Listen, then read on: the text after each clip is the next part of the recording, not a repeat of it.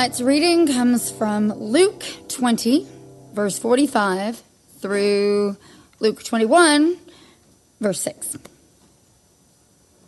Jesus and the teachers of the law of Moses. While everyone was listening to Jesus, he said to his disciples, Guard against the teachers of the law of Moses. They love to walk around in long robes and they like to be greeted in the market. They want the front seats in the meeting places and the best seats at the banquets. But they cheat widows out of their homes and then pray long prayers just to show off. These teachers will be punished most of all. Jesus looked up and saw some rich people tossing their gifts into the offering box. He also saw a poor widow putting in two pennies, and he said, I tell you that this poor woman has put in more than all the others. Everyone else gave what they didn't need, but she is very poor and gave everything she had. Some people were talking about the beautiful stones used to build the temple and about the gifts that had been placed in it. Jesus said, Do you see these stones? The time is coming when not one of them will be left in place. They will all be knocked down. This is the word of the Lord.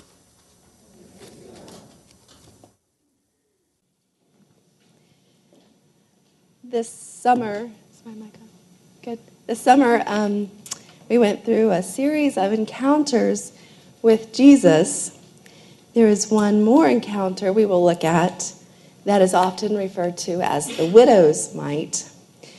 Jesus never directly encounters the widow, but his encounter is with his disciples and a large crowd of people about the widow. And that's the perspective we will take as we look at this passage. It is one of his last encounters with his disciples, just days before his crucifixion. And I believe it is an extremely important one for all souls to consider. A question to think about tonight as we look at this text is Is there someone I know who is suffering? Is there someone in my life that I could help to ease their pain? And if you're struggling to think of the answer, the next question to ask yourself is Who am I not seeing? Who has been overlooked? The week of his crucifixion, Jesus was in the temple disputing the religious leaders. They were relentless in their attempts to trip him up attack him, disqualify his messianic claims, and basically they were looking for a reason to execute him. Jesus calls these religious leaders out in front of his disciples and a large crowd of people. And Luke only gives us a few verses, but if we read Matthew's parallel account in Matthew 23, we are given the full account of Jesus condemning these religious leaders for their hypocrisy burdening God's people, neglecting justice, mercy, and faithfulness. And he warns his disciples not to identify with these leaders because they had built this false religion that just served to feed their pride and their self centeredness. Exhausted from disputing these religious leaders, Jesus goes into the court of women and he sits down across from the temple's treasury. In the court of women, there were 13 trumpet shaped receptacles used for free will offerings. They were narrow at the top and wide at the base, and each one was labeled with what the free will offering would be used for wood for burning sacrifices, or incense on the altar, or upkeep of the golden vessels.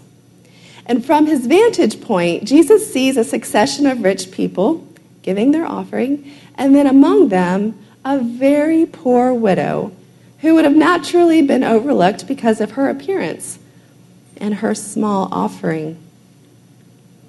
We don't know much about this woman, but we do know that she contrasts with the Pharisees in three ways. First, in her humility. The strong patriarchal culture of the first century For a woman to lose her husband was an economic and social tragedy. The loss of economic support placed her at the bottom of society, ranked with the, the immigrant and the orphan. Second, in her faithfulness, she is at the temple giving a free will offering, one that is completely voluntary and honoring to God. And third, in her selflessness, she gives two coins or two lepta. A lepton was the smallest currency available, both in size and value. Those two coins were all she had. Jesus says she gave more than all of the rich people because they gave out of their wealth, but she gave out of her poverty. And she put in everything she had to live on. Literally, this woman gave her life. Much has been said and written about this woman's faithfulness and her humility, but she also serves a very important purpose to warn you and I against identifying with a false religious system that overlooks the widow. Largely speaking, in our culture today, widows are not destitute like this first century widow was. So, to put this in context, we must ask who is the widow? The mission at All Souls is to seek the peace of the city. And to do so means we must open our eyes to see suffering, empathize, and to act compassionately. How are you and I overlooking the widow in our city? The marginalized, the oppressed, the destitute. From this text, there are three ways we are prone to overlook the widow. And the first way is when we care more about our reputation than the poor. The scribes and Pharisees were esteemed greatly in their culture for being righteous teachers of the law. Their love of popularity is seen in their fancy, expensive clothing, their love of attention, their desire for honor and special privileges. They waited to be greeted, seated in the best seats in the house. The Talmud, a body of civil and ceremonial laws, required that special greetings be given to rabbis, that they were to be esteemed greater than parents and reverenced on border with God. Jesus says, Woe to you, Pharisees, or you are cursed, Pharisees, for you love the best seat in the synagogues and greetings in the marketplaces. Luke 11 43. Jesus says to his disciples to beware of these men because they are dangerous. They have ascribed to themselves worth at the expense of others.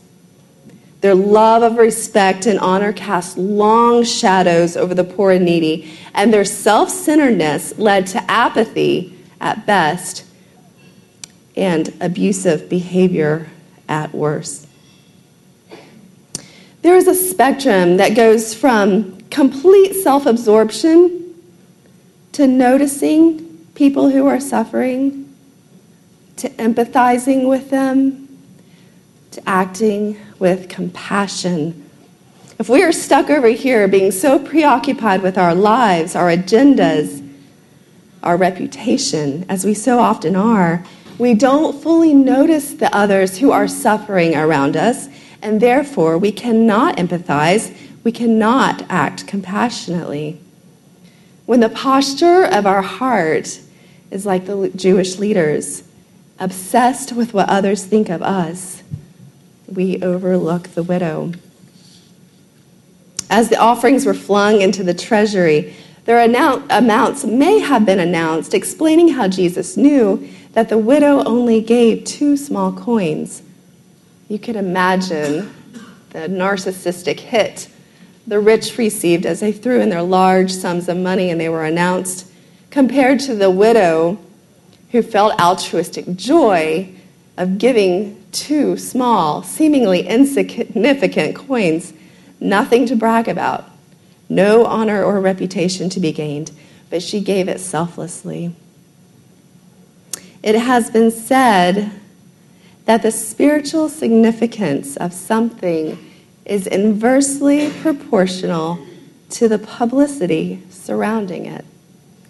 Jesus said to his disciples, When you give to the needy, do not announce it with trumpets as the hypocrites in the synagogues and on the streets, to be honored by all men. I tell you the truth, they have received their reward in full.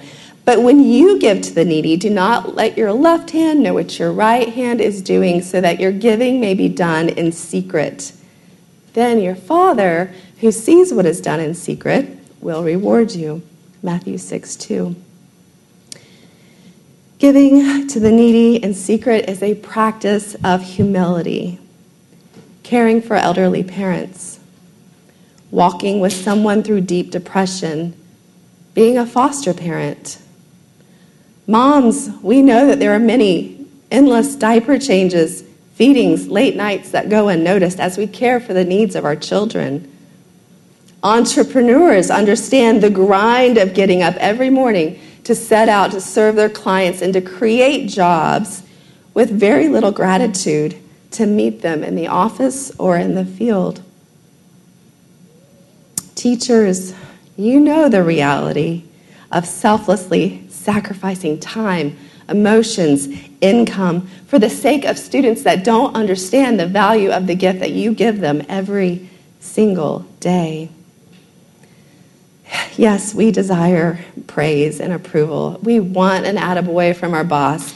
We want an I love you, mommy, from our children. The genuine thank you from a client. Or a student who shows appreciation through scholastic achievement. Naturally, we seek approval of our peers, our spouses, our coworkers. We all need encouragement. And when we receive genuine praise, it does lift our spirits and it helps us to continue in the right direction. But when our selfless giving goes unnoticed, when we don't receive the praise or appreciation or recognition that we rightly deserve, God sees it. Followers of Christ are free from seeking human and earthly recognition, reputation, and honor because God ascribes to us our worth in his eternal kingdom. He values our faithful giving and he promises to reward us in far greater ways than we could ever receive from men. Second, we overlook the widow when we use our power and position to oppress. Jesus is picturing complete destruction when he says of the Jewish leaders, they devour widows' houses. And Jesus here in this passage is saying, look, these religious leaders who are devouring widows' houses are doing it right in front of our house, our eyes, and in the place that should provide sanctuary and protection, the temple. The scribes and Pharisees were taking from people most in need and leaving the poor widows destitute. Luke calls these men lovers of money in Luke 16 14. And he doesn't give us details about how these widows' houses were being devastated or devoured, but extra biblical text does give us some insight into several ways they were being abused. First, women were second class citizens. Widows were second class citizens without representation from their husbands, making them easy prey. They had no rights or privileges in their society. And so the temple authorities would pay themselves exorbitant fees out of their estates to manage their property. The hospitality of widows would often be abused. It was taught that to support a rabbi through hospitality was equal to giving a sacrifice in the temple. And those who supported them monetarily were told they were worthy of a seat in heaven. Widows' homes would be taken as a pledge for the debts left by their deceased husbands that they would never be able to repay and widows paid hefty fees for legal advice. These religious leaders,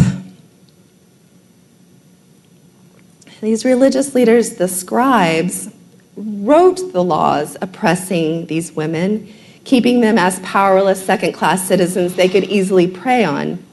Then they praised God for their power in their morning prayers. Blessed are you, Lord our God, ruler of the universe, who has not created me a woman, a Gentile, or a slave.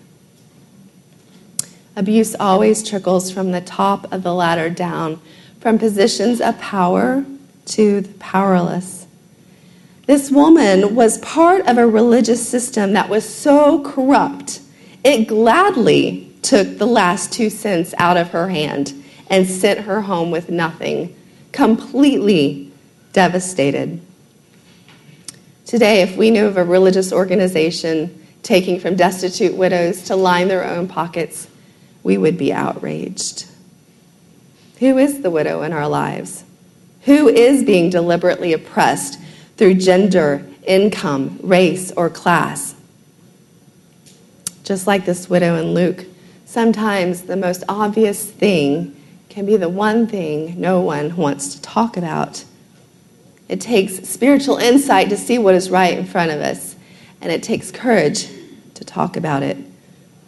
For years, the white church has been silent on issues regarding justice and equality with other races.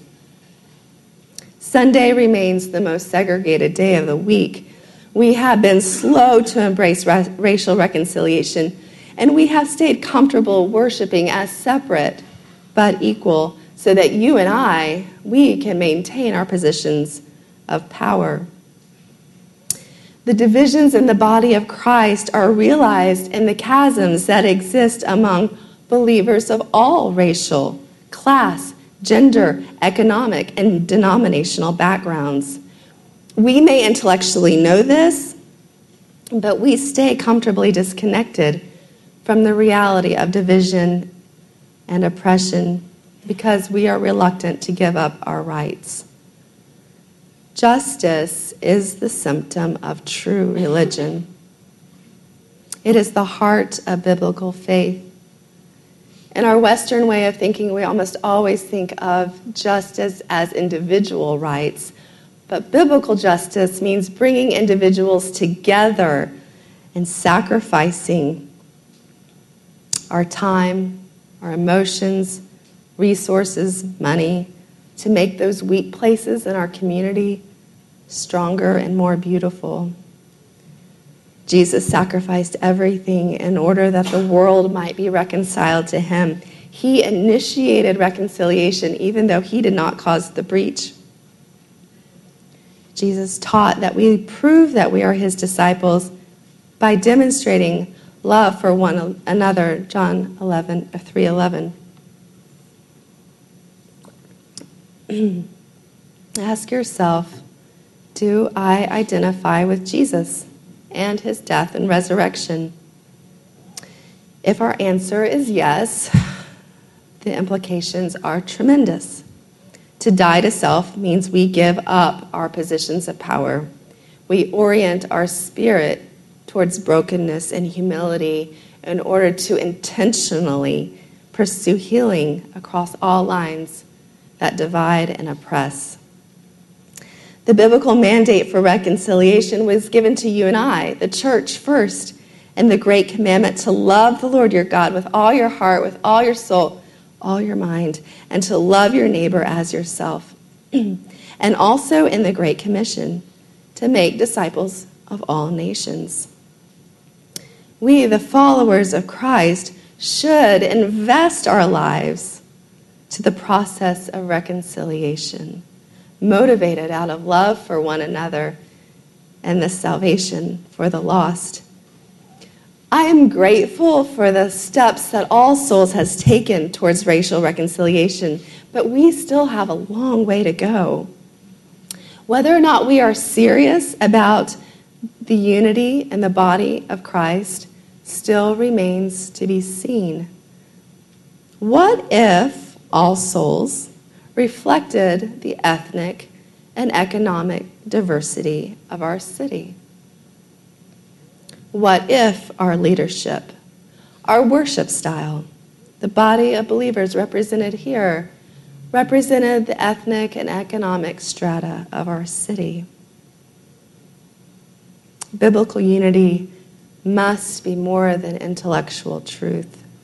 It must be fleshed out in our everyday lives.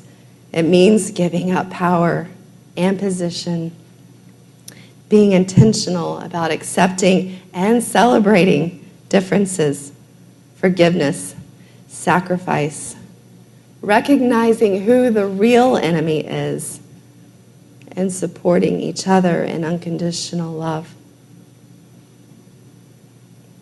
And last, but I think most importantly, we overlook the widow when our relationship with God is superficial. From all appearances, the Jewish religious leaders were spiritually prosperous and deeply religious. They dutifully performed countless rituals and ceremonies that were intended to be a picture of their purity of heart, but their righteousness was complete hypocrisy. The truth is, their hearts were hollow, hard, and spiritually starved. Jesus says, Woe to you, scribes and Pharisees, hypocrites, for you are like whitewashed tombs, which outwardly appear beautiful, but within are full of dead people's bones and all uncleanness. So you also outwardly appear righteous to others, but within you are full of hypocrisy and all lawlessness. We can be very religious and still be so far away from God. We might be pretty good at fooling people, but eventually our integrity with our Father will manifest itself in our integrity with our relationships with others. If we give the appearance of being righteous, but dismiss others with callousness, there is a gap in our relationship with God. If we lack compassion, empathy, generosity, and the willingness to protect the defenseless, we are the whitewashed tombs in Matthew 23. The way we treat the poor tells us the reality of how we love Jesus. Matthew 25. I was in the Kroger parking lot a few weeks ago I was almost to my van and I was loaded down with groceries. And I heard a lady calling out to me, asking where she could get help. It was apparent she was homeless. And she began to tell me her story. And initially, I did feel compassion for her. But then I realized she was lying. And then I got frustrated and impatient. She was wasting my time with her lies. And then when I left her, I just felt complete disappointment in myself. I often feel paralyzed in moments like these because I don't know how to act compassionately. And so my only response to her was, You can go to KARM, they will help you. And even when I said it at the time, it sounded so empty with all my groceries around me. James 2 15 through 16. Suppose a brother or sister is without clothes and daily food. If one of you says to him, Go, I wish you well keep warm and be well fed, but does nothing about his physical needs, what good is it? Two days later, she was in my direct path again in Market Square, asking me for help. Her wild blonde hair and her poor clothing and thick glasses could not be forgotten. She must have forgotten me, though, because her, the details of her story were different. And I walked right by her. But really, her, her story was the same. It was see me, help me. I didn't engage her, I didn't look at her, I didn't validate her presence, and I immediately felt regret. Why did I deliberately choose not to see her? Well, Jesus deliberately calls his disciples to see the widow. This is the heart of our Lord to see the outcast, the marginalized, the impoverished. Jesus sees more deeply than we see. He sees past the external surface to the heart of people. Often we don't give someone a second glance because we don't think there's anything to see. But to see someone, to really see someone, is to understand that there is something there beneath the surface that has the power to change the way we think or feel. In an effort to be politically correct, people might say, I don't see race, I don't see religion, I don't see sexual orientation or social status because it doesn't matter to me. I just don't see it. That sounds great on the surface, but if we don't see the unique human experience of our neighbor who is gay, Middle Eastern, homeless, a single parent, then you don't see them. When we are apathetic to their individual suffering and trials, they become invisible to us. The widow in the temple would have also gone unnoticed had Jesus not seen her. Compassion is stepping outside of our little worlds and into the world of someone else's and doing that over and over again until we begin to see the world differently through someone else's eyes. Not only did God step into our world, he came down, put himself in our skin with all its limitations, suffering, sorrow, sickness, from a borrowed manger at birth to a borrowed tomb at death and essentially homeless in between. Matthew 8:20 Foxes have holes and birds of the air have nests, but the son of man has nowhere to lay his head. God became the poor and oppressed he felt every struggle in this life and he had empathy, compassion, and love for us. Matthew 9:36 Seeing the people, he felt compassion for them because they were distressed and dispirited like a sheep without a shepherd. A true relationship with Jesus is identifying with him, dying to ourselves in his death and living with his spirit and his resurrection.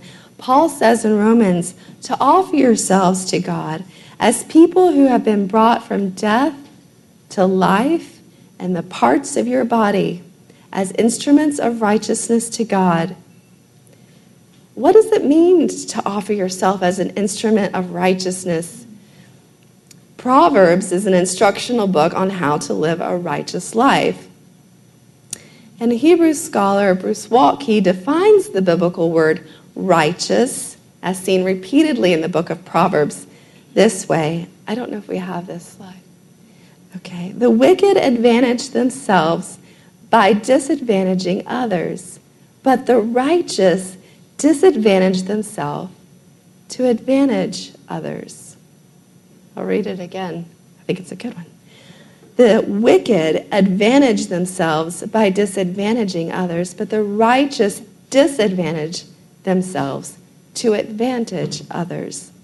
In other words, a righteous person in right relationship with God disadvantages himself or herself for the sake of the community. Do we desire God's word to change us, to make us instruments of righteousness?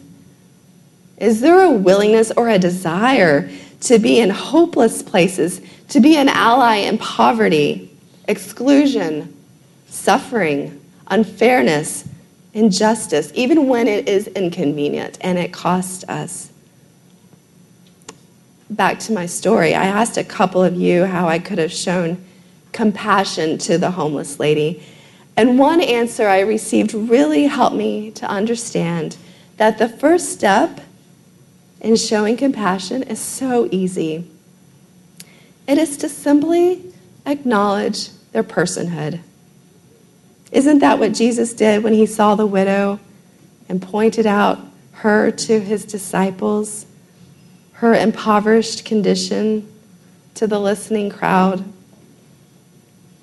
This particular person I was asking insight from often encounters homeless people on her commute home after work, and she shows wise compassion through seeing the person and validating their presence by simply introducing herself and asking their name.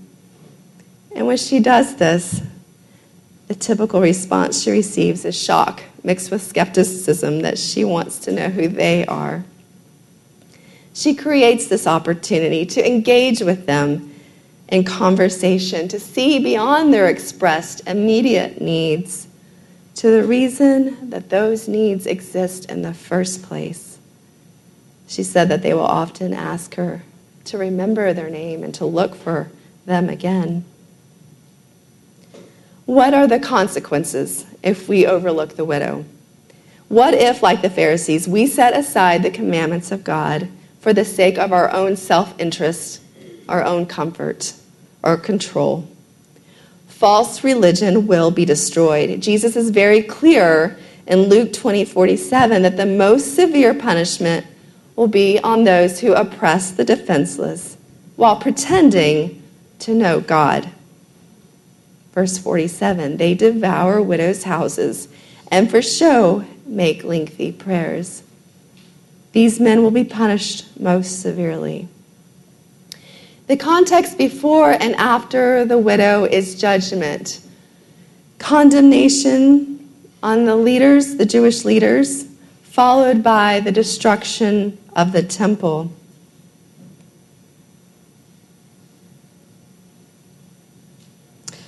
Of all things that could have precipitated the destruction of the temple, Jesus chooses an abused widow.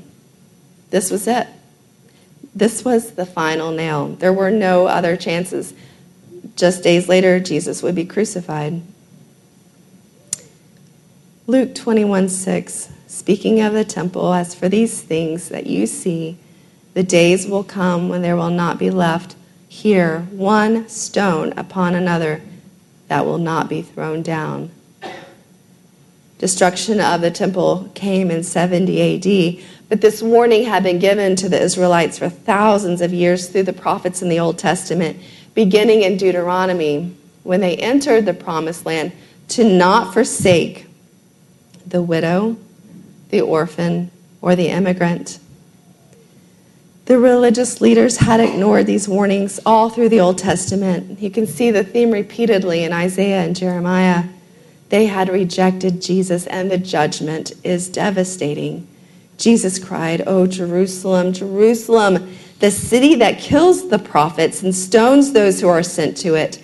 How often I would have gathered your children together as a hen gathers her brood under her wings you were not willing. See, your house is left to you desolate.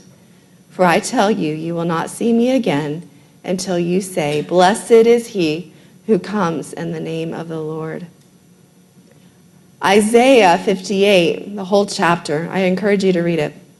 is very clear that when we distance ourselves from the disadvantaged, we distance ourselves from God's approval the source of his blessing and the hand of his protection. But when we see and we act compassionately towards the widow, the orphan, and the immigrant, God promises to bring us shalom. There isn't an English word broad enough to encompass shalom. We often interpret it as peace, but it's much more than that. You may have seen the, this definition here before but I think it's great. It's the webbing together of God, humans, and all of creation in equity, fulfillment, and delight. Who has been placed in your life that you may act as an instrument of righteousness, disadvantaging yourself for their benefit to bring them God's shalom? when we see clearly into the nature of suffering, when we recognize that we are not separate from suffering, and we use our God given resources to transform suffering, we experience the true nature of God's shalom. Let us pray.